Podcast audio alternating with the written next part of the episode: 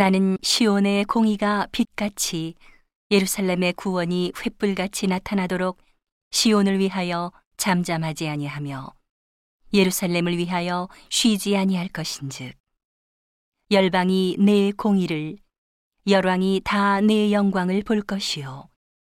너는 여호와의 입으로 정하실 새 이름으로 일컬음이 될 것이며 너는 또 여호와의 손의 아름다운 면류관 내 하나님의 손의 왕관이 될 것이라. 다시는 너를 버리운 자라 칭하지 아니하며 다시는 내 땅을 황무지라 칭하지 아니하고 오직 너를 헵시바라 하며 내 땅을 뷸라라 하리니 이는 여호와께서 너를 기뻐하실 것이며 내 땅이 결혼한 바가 될 것임이라. 마치 청년이 처녀와 결혼함 같이 내 아들들이 너를 취하겠고 신랑이 신부를 기뻐함 같이 내 하나님이 너를 기뻐하시리라 예루살렘이여 내가 너의 성벽 위에 파수꾼을 세우고 그들로 종일 종야에 잠잠치 않게 하였느니라.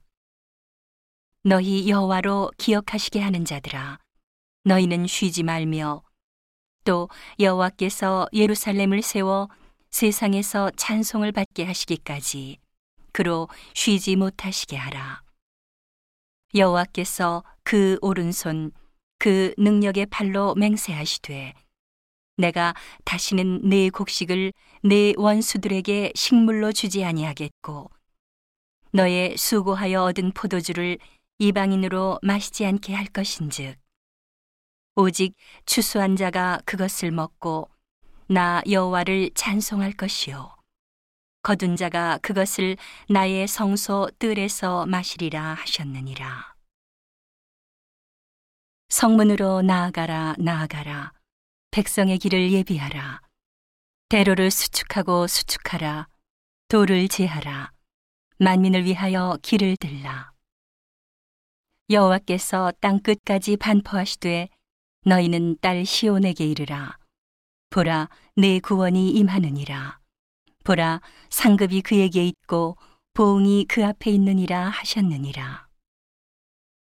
사람들이 너를 일컬어 거룩한 백성이라. 여호와의 구속하신 자라 하겠고 또 너를 일컬어 찾은 바 된 자요 버리지 아니한 성읍이라 하리라.